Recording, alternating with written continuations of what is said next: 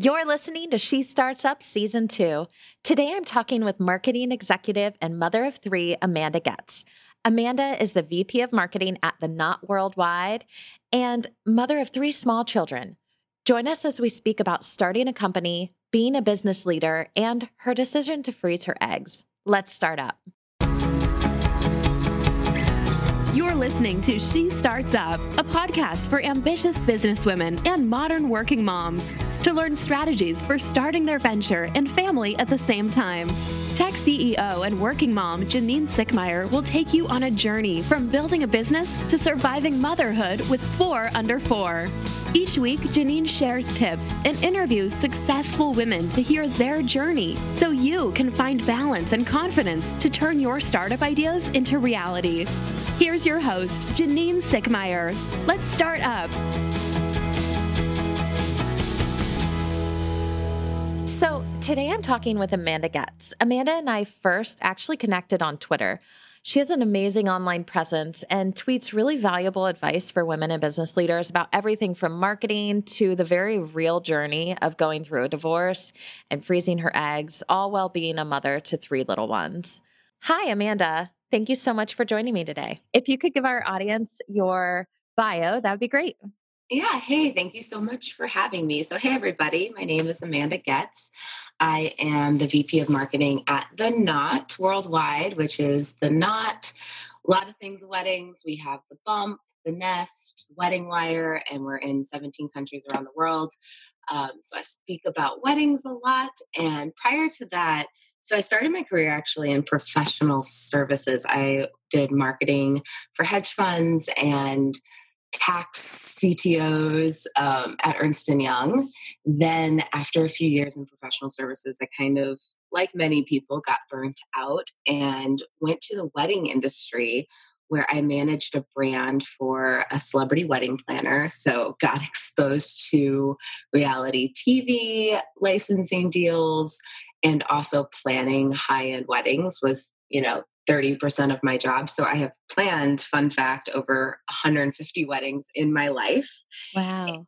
And then saw a lot of opportunity within the wedding space and a lot of problems that needed to still be solved as a wedding planner. So I found a co founder and actually launched a tech startup for the wedding industry to solve the availability problem. So we're trying to stop people from basically saying, Are you available?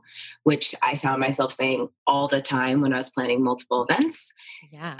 Um, so that was a huge learning experience. I did it for about two years. I had my first baby. We launched the beta of the program when I was eight, when my baby was eight weeks old.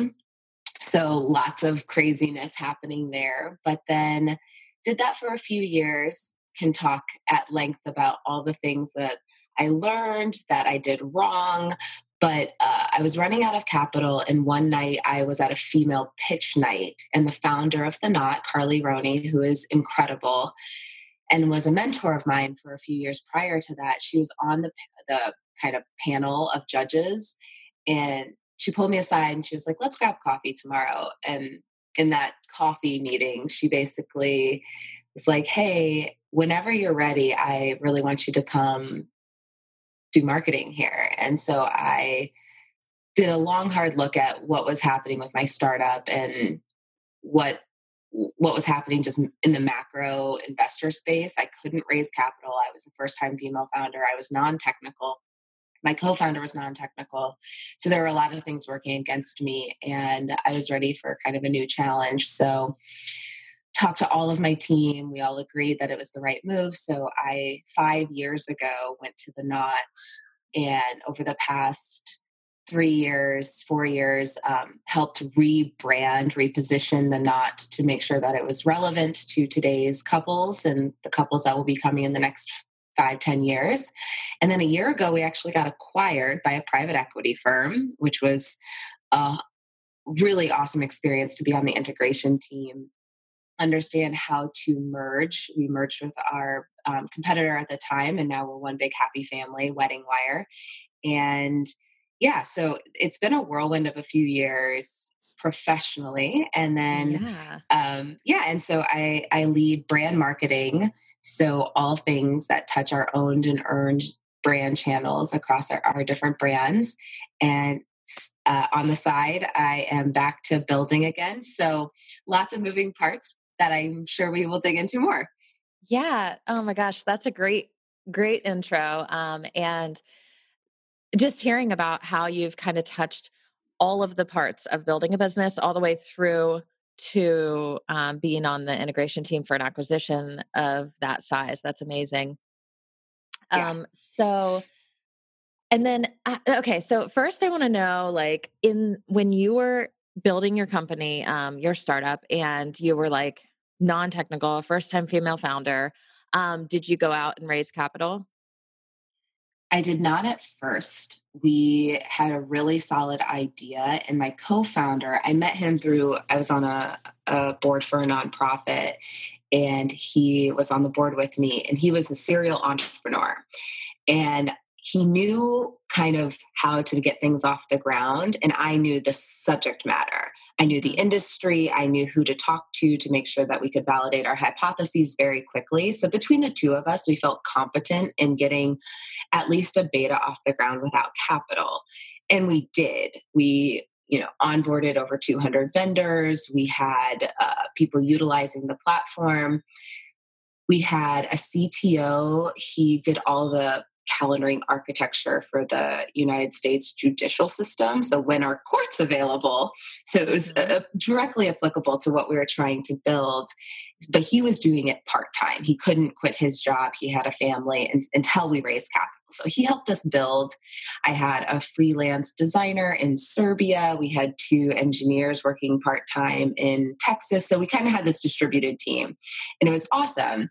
But when you're building a technical solution as complex as a calendaring system for uh, user segments that span from as simple as a mom and pop venue doing calendars on paper all the way to you know westin hotels having their own built-in system you need a very complex um, a, a, very uh, deep engineering team. You need to make sure that you have technical solutions for all different parts. And so that's where we realized we needed to raise capital. And so it was about a year in, I went out to try to raise. We had proof of concept, we had testimonials, and people asking for this.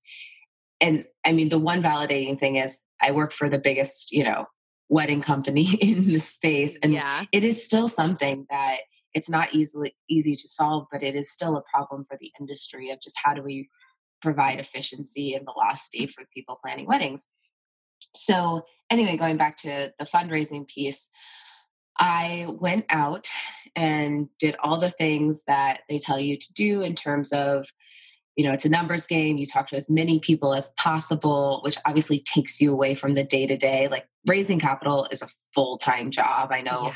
you know this. And so I was hitting the ground, having tons of meetings. I was at night going to pitch nights, and I had a baby at home too. So it was juggling daycare or, you know, who can mm-hmm. help with the kid while I would run to a meeting and come back. So I, there were times where I was taking phone calls from our bathroom because my apartment was tiny. I was living in a studio at the time. So I'd take a call from the bathroom just in case the baby woke up and she started crying yeah. so that way you couldn't hear her in the background. But yeah, so it was a wild time. But the thing I kept hearing over and over again was just like, you don't have a technical co founder. Um, mm-hmm. and, and honestly, I couldn't even get a lot of the meetings because just I was a first time female founder. And this was back in 2011 and 12 when mm-hmm. investing in females was not as cool or, you know, motivated as it is now. Completely. This is, it's like you're telling my story. This is like, it's so crazy because, okay, for our audience, I, um, I just came across Amanda on Twitter, like, I don't know, maybe like a couple months ago. And I don't even remember how um, we got connected, but as soon as you, st- I started seeing, um, you know, what you were writing, I was like, wow, she's so like has a very similar um, background to to me and um, a similar story and like we just like I don't know, we just like connected really well. It's like everything you say, I'm like, I could have said that.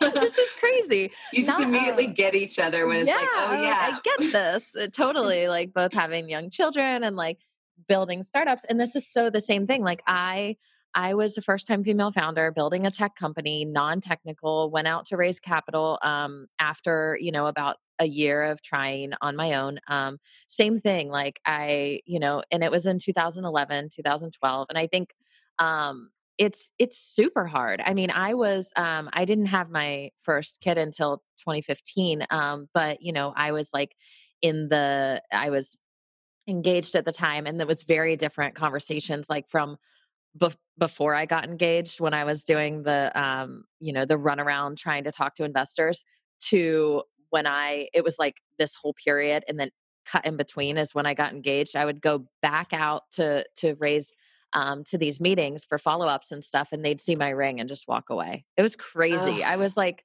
what? So it was it was definitely um i mean nobody invested in in women and um mm-hmm. the questions i got were like when are you starting a family? Now that you have a ring when are you having a kid? That i mean and i'm sure you got all of that.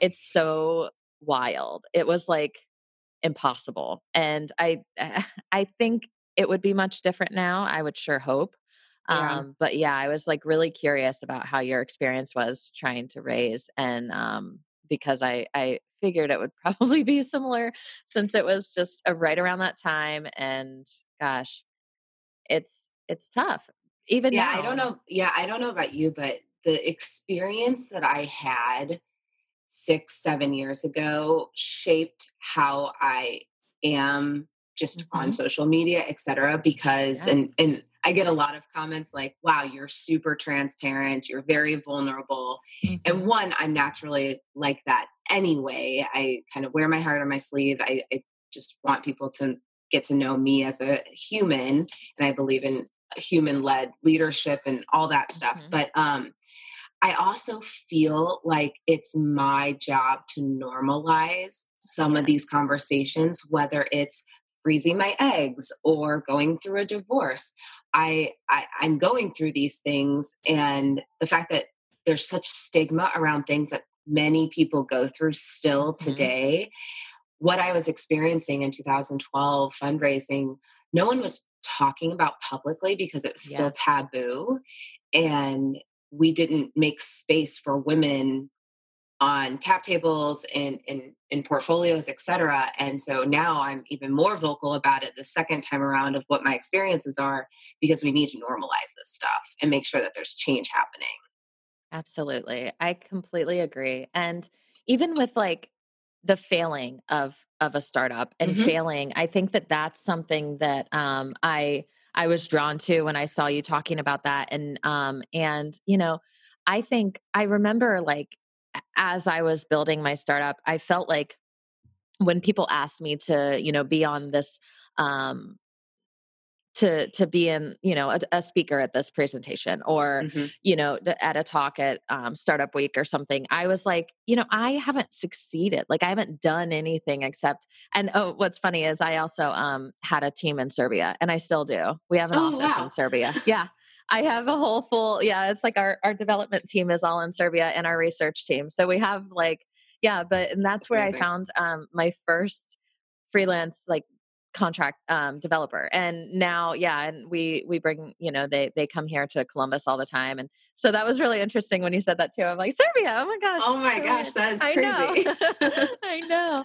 Um, but yeah it's like this you know this feeling of like you didn't actually succeed yet like or you know mm-hmm. that like the imposter syndrome um not being able to like speak on a topic because you feel like you know somebody else knows it better than you and all that and i think that that's where like i i want to totally i agree with you like normalizing that failure happens that's okay like it's yep. okay to to not you know to not have an acquisition or for it to not be what you know like those big unicorn companies do i mean maybe you know i think defining sec- success is um, you know on your own terms is really helps with that and i always mm-hmm. try to talk about that too and i see that you do as well about um, you know just like celebrating failure a hundred percent and I, I was just having this conversation with a, an entrepreneur, a male entrepreneur who, you know, had a successful exit with his first and now is on his second. And it, this was prior to me starting to build again. And I was like, you know, I just like confidentially, like, just have such imposter syndrome still, even though I know I learned more in that two years than I mm-hmm. did in the 10 years prior in my career of what it's like to build a company. And I know that the skills I learned during those two years made me so much more uh, attractive to bigger companies because mm-hmm. I know how to build a product. So I can be empathetic to product management. I know how to manage a backlog. So I know how to talk to engineers and make it uh, like help them understand value props and why something is mm-hmm. important to the users. I understand user research and how to uh, quantify things that people understand it.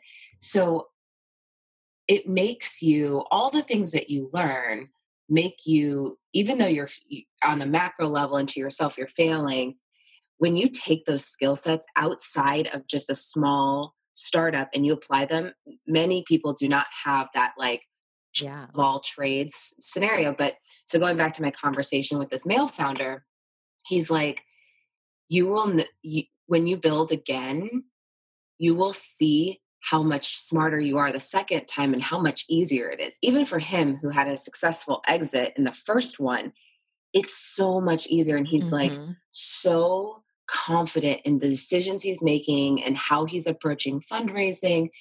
And I think for women, if we if we don't do something well the first time, we're so much harder on ourselves. Yeah. And we're like, oh, I wasn't made to do that. So I'll do something else. Mm-hmm. And I think a lot of people that I've spoken to who did the startup thing, I have a whole group of women that I was in a lot of meetups with that we were all building at the same time back in, you know, 2011, 2012, 13. And a lot of them aren't building again mm-hmm. because of that reason. And I, to anybody listening out there, if you've tried something and failed the first time, chances are you won't make the same mistakes twice. And you're going to be mm-hmm. smarter the second time because you have that experience. And experience is the best lead teacher in anything. And so I would definitely push you to reconsider building again if you can. Yeah. I think that's a great message because that is something you see all the time that is especially with women that it's just you try something you think yeah this this isn't for me. I mean you know a, a musical instrument uh an you know a sport anything and you're like no i wasn't really good at that and then you stop and you don't want to do it again. It's the same thing building a company um so i noticed with next chapter like when when i built that product first um, you know it took a really long time to build. We didn't have the resource it didn't really know what we were doing it was all just like you know it took it just took a long time i think now that we're building these other products um, alongside of it it's like we can get something done in a couple of weeks because we already have all the experience from mm-hmm. you know the the tools to use, the team to use, you know, how we're going to approach it. It's just, it's so much different now. And yeah, I completely agree with that. Um, so how was it like when you transitioned from founder to employee? How did you feel about, you know, kind of like losing that, um, you know, that product and the, the team and, you know, now you're like an employee of a large company. Like, what was that experience like? Yeah, I think the company that you go to after being a founder, it the culture is almost the most important thing that you need to think about and look at. And because I was hired by the founder of the company to come in and really think about how to keep it innovative and um, relevant as a brand and a product, I actually had a really smooth transition mm-hmm. because there weren't as many people there that spoke both marketing and product. Mm-hmm. And there was almost a thirst for someone to come in and help navigate And when when you think about products in general, if you don't have somebody zooming out and thinking about the macro competitive landscape and where the opportunities are to meet your user needs and you've just set up your product org to just iterate on existing products to make them the best that they can be you can iterate on something for years and continue to iterate on it. You can find new ways to make this button a little bit better the click through rate over here a little bit better um, but it was really awesome for me to be able to come in and say I know this industry like the back of my hand. I have planned 150 weddings. Let's let's talk about where the bigger opportunities are. Mm-hmm. And the I was so lucky in that the CEO at the time just really welcomed that and appreciated that and gave me a seat at the table very quickly to mm-hmm. help guide product strategy, brand strategy, and I got to work with Pentagram, which was an incredible experience to refresh the entire visual identity of the knot. We went from the like a little bit more feminine, a little bit more, you know, etiquette driven brand that we were, you know, tell you mm-hmm. how to do weddings versus uh, make you feel guilt free about whatever you choose for your wedding, uh, yeah. uh, which is kind of the evolution that we've we've taken over the past few years, which I believe really speaks to today's couples who are getting married. They want to do whatever is uh, reflective of who they are as a couple, and they don't want to be told what's right and wrong. So there's so many things that I've gotten to do that as a founder you love putting your fingerprint on something you love mm-hmm. to know mm-hmm. that like ah i like helped do that i helped build that and luckily i i have had that need satiated at the knot for the past five years. And even now, as a 50, uh, we're like 1,700 employees, which is crazy to think about. My team has grown immensely across several different offices and countries. I still, I, now I feel I am shaping people than products. So I think more about my leadership skills. Mm-hmm. And that's kind of been the area that I've been really focused on. But I think founders are just growth minded people in yeah. general. They're just always wanting to make themselves better. And I'm thankful that I even work for a company that values that you want to build something again and uh, you can be open and transparent about that and doing it on your you know own time so it's definitely an innovative culture i yeah. i don't feel like every founder has had that case and I can't mm-hmm. speak to those, but um but I've been very fortunate. Yeah. So I want to know about um a little bit about like early on you talked about your um the celebrity wedding and mm-hmm. um and the different weddings that you've you know that you've planned and it just sounds like such a little girl's dream right like i mean i'm like is this a hallmark movie what is happening like it totally sounds like um, something that I think like everyone at some period, uh, you know, every girl at some period has wanted to do. Um, what was like one of the weddings that stands out to you that was like the coolest or most unique or, um, you know, the craziest story? Oh Tell gosh. us something juicy. Oh, I could. I mean, this could be its own podcast because right, I have sure. so many stories. Uh, it is a really amazing job for that. You're a part of someone's family because for a 12 to 14 month journey, you are at really big milestone moments, whether it's trying on someone's like first wedding dress, being at their cake tasting. Uh, you're really a become a part of someone's family and i am definitely a people person. I mm-hmm. love just like getting to know people, what makes them tick, what makes them happy. And that was the really awesome part.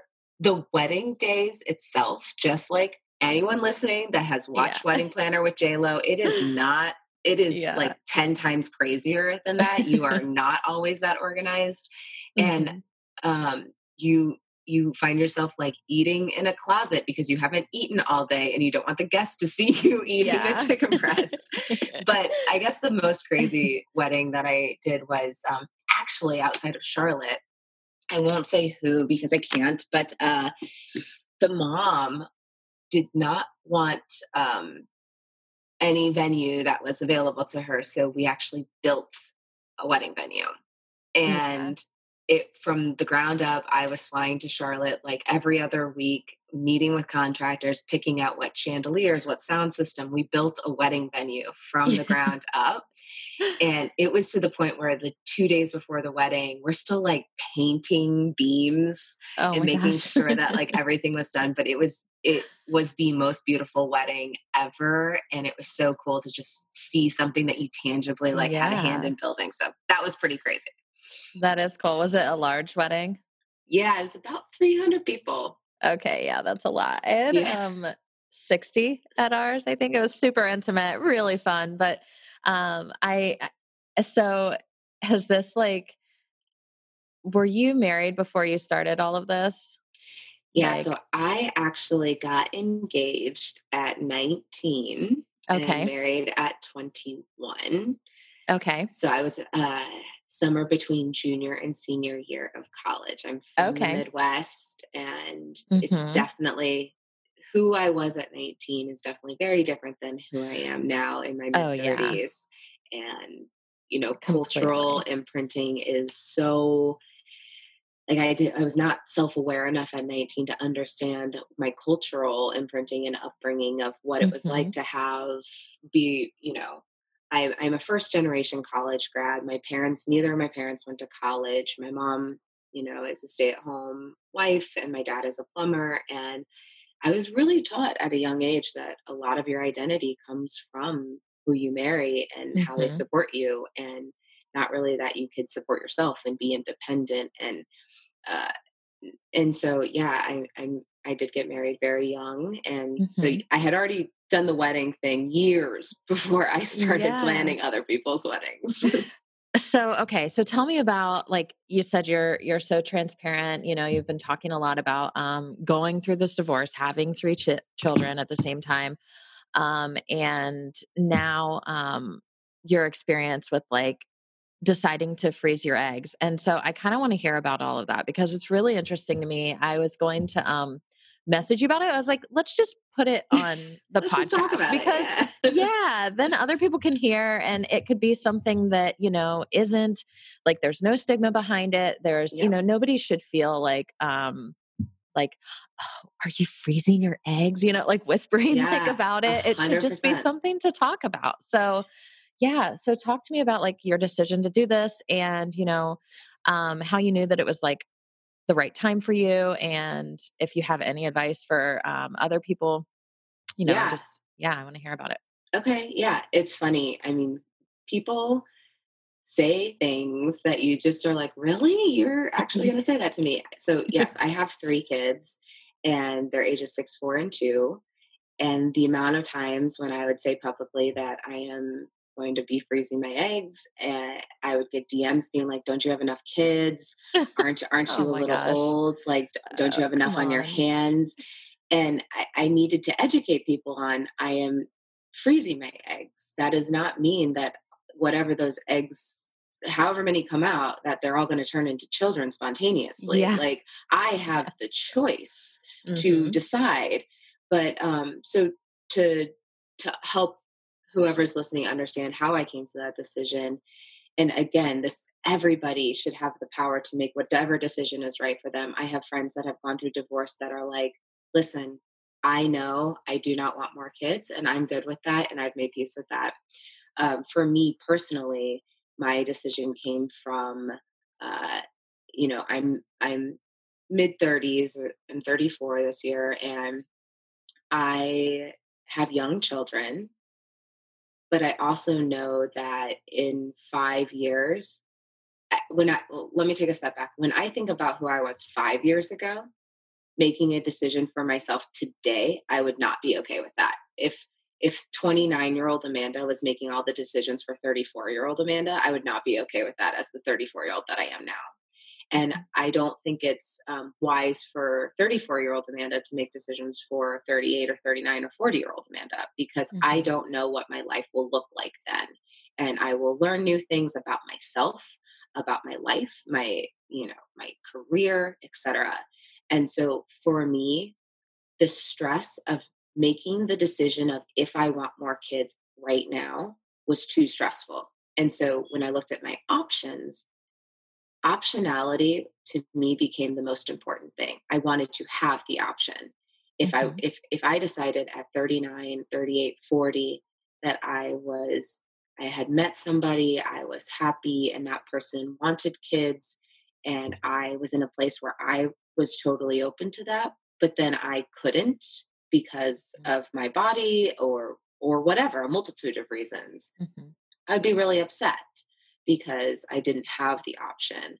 So I I looked into it. I made the decision, and for me, it gave me just a um, sense of calm. And eh, I, mm-hmm. I I am very thankful. My process was actually i mean i just had my retrieval two weeks ago so if anyone is ever looking to talk through like what that process looks like i will say it's eh, and i speak pretty publicly about how messed up. I won't cuss on this because normally I do, but I will be G-rated. um, um, but how messed up it is that it's not covered by more insurance yeah. or yeah. by employers because yeah. it's so expensive and I was not prepared. I, I, knew it was, but I kind of was still in sticker shock at how expensive mm-hmm. it was. And there are definitely ways to make the most out of your medicine. Like I went and got new medicine every day. I would mm-hmm. only take the the exact dosage for that night until I got the green light to get more dosage. And so I made sure that I wasn't buying more medicine than I needed to.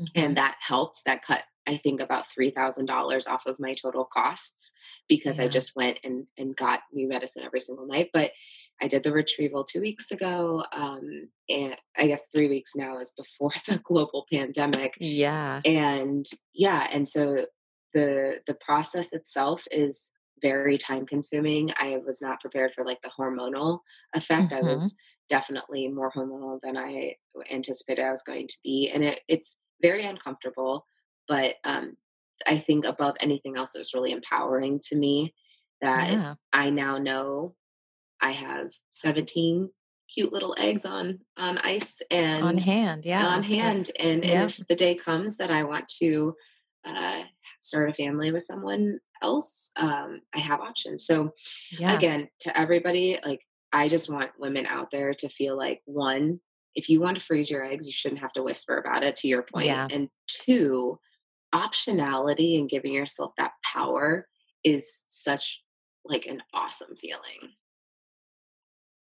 yeah, that's so that's so true. And so I mean, I've thought before like why isn't this just something that when you're when you're, you know, 20 or something and you're why doesn't everyone just I mean, I know it's expensive and I know that there's, you know, but I'm like why why isn't this something that's more Agreed. normal that we can just be like, okay, now you have a chance to freeze your eggs and then women you know can um, do whatever it is that that they want without having this fear of like oh if i start a company you know then um, i can't also start a family and i hear that all the time like yep.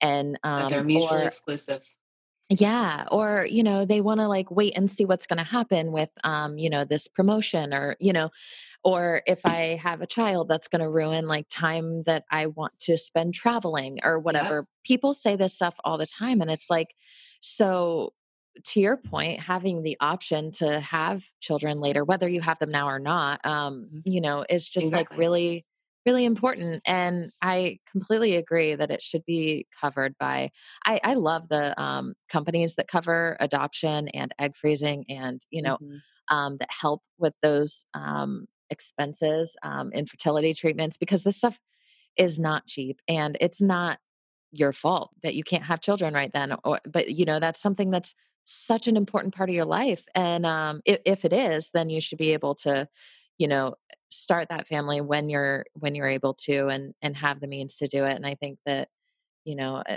there's just there should be more options for, you know, for women to um to be able to do these things. So totally.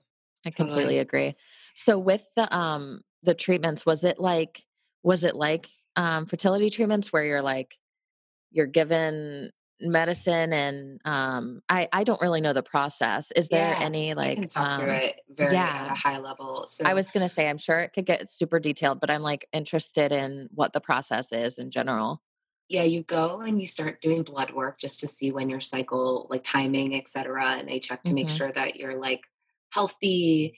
And luckily, because I had had kids, um, they knew that I didn't have uh any fertility issues, et cetera. Mhm. I did use fertility treatments to get pregnant with my first, and then my second was a complete surprise. So, I, and then uh, again, the third was also a surprise Yeah. because we had so many issues with our first. But um, it's it is like an IVF cycle because you're retrieving the eggs, and then instead Mhm. of um, instead of creating embryos and reimplanting, which is what IVF is, uh, you're just taking the the follicles and then freezing them.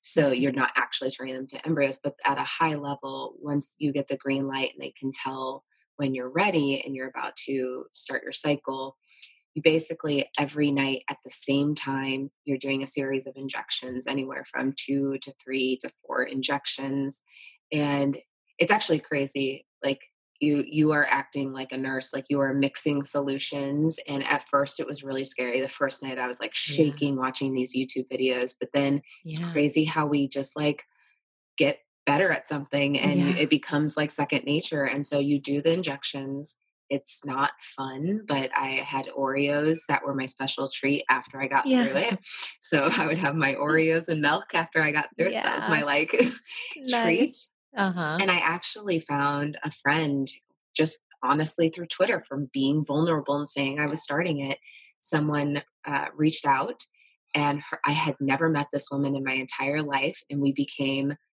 text friends where we would text each other every night when we were about to do our shots kind of cheer each other on and then Oh, we'd yeah. text afterwards and then we would give each other updates on our um, on our doctor appointments so you would go to the doctor every two to three days and they would measure your follicles. And the, the every day your follicles grow a little bit and they're doing a count to see how your follicles are coming along. Mm. They want the magic number was I, I think for everyone but around 21 is the magic number of the size. And mm. once you get close to 21 and they're basically wanting as many of them to be a- as close to 21 then you go in for the retrieval. And the retrieval is actually the quickest process i've ever you go in change your clothes they take you into a room you get an iv you take a nice 30 minute nap they retrieve you wake up uh, and then then you're like within 30 minutes you're basically walking out the door Oh wow. and it was crazy how um, just incredible the doctors are they treat it very just like yep no you'll be fine i had a little bit of more pain so they did give me painkillers afterwards Mhm. some people it's just I, I thought i had a high threshold of pain but it just feels like the worst period cramps of your Yeah. entire life for like just a few days and then you're just like sensitive for about a week after just because your ovaries were bigger and Yeah. they're going back to normal. But yeah, overall, uh, I'm so happy I did it, and it's not uh, it's not a horrible experience. Yeah. How how many is like typical to be able to um during the egg like during the retrieval? Honestly, it it's less about numbers because people I think get really fixated on what number because at the end of the Uh-huh. day, it's about like you could have I don't know, tw- let's call it 20 eggs retrieved, but only 10 of them are healthy. Yeah. And you could have 10 eggs retrieved and all 10 of them are healthy. Yeah. and and then also like post freezing all of them could survive freezing or some of them could so Mhm. it's it's the numbers game i think drives people crazy when Yeah. they start to get fixated on a goal number Mhm. because it is all an uns- a game of uncertainty Yeah. so you kind of just are like what i have is what i have some Mhm. people I know will be like, okay, if I only got like five healthy eggs frozen, I want to do it one more time, and they do one more Mhm. cycle, and and so it's really like doctors don't give you any recommendation because they're like, if you just want a, one baby, you only need one egg, one egg Yeah. to survive. So there have been people who only had two eggs frozen, and they they still have a wonderfully healthy baby after that. So Mhm. I, I um, everybody should just like work with their doctor, make sure that they feel comfortable with whatever they Mhm. get. But yeah, putting goals, I, I noticed that yeah. I have so many friends that were like, I'm shooting for How 15. And I'm yeah. like, I don't know if you can control that. yeah, no, I'm sure you can't. That's what I was wondering though. Like if if it doesn't work out, like then do you do it again or, you know, mm-hmm. and so yeah, that's that's interesting though. Um, so do you know anyone through your experience now that you've been talking about it that um that has then gone to have a child from freezing their eggs? Um, so I, I I'm still on the life like, cycle that's like yeah. all the all of my friends are and it's still a fairly new technology so i don't think there are yeah. as many people unfreezing yet mm-hmm. so um yeah i personally don't but if someone out there has gone through that experience would love to talk to them because i'd be i would be curious on how that has been yeah, that would be an interesting follow up, like to yeah. to hear from someone else. So, yeah, that's cool. Well, that's great that that now it's you know it's complete and you can have this sense of, um, you know, satisfaction and and empowerment, and you know that that you're like, I made this choice and this is what I wanted to do, and mm-hmm. um, you know, and it's done, and that's that's wonderful. Yeah, I love I, that. Yeah, I think the key there is, is it's what I wanted to do, and, and I've learned just like people no matter what, will say their opinion. Mm-hmm. And you have to just come to terms with like, this is what I chose. My therapist used to say the best thing to me. I love this like phrase. She was like, you're going to work to make a decision. And then the rest of the work is making that decision the right one for you. Mm-hmm. Because at the end of the day, there's no right and wrong in life. You make yeah. a decision, and then the rest of the time, there's no room for guilt or, yeah. you know, feeling like you made the wrong decision. It's all about just like, okay, this is my decision, and how do I make that right for me going forward? Mm-hmm. Yeah, I love that.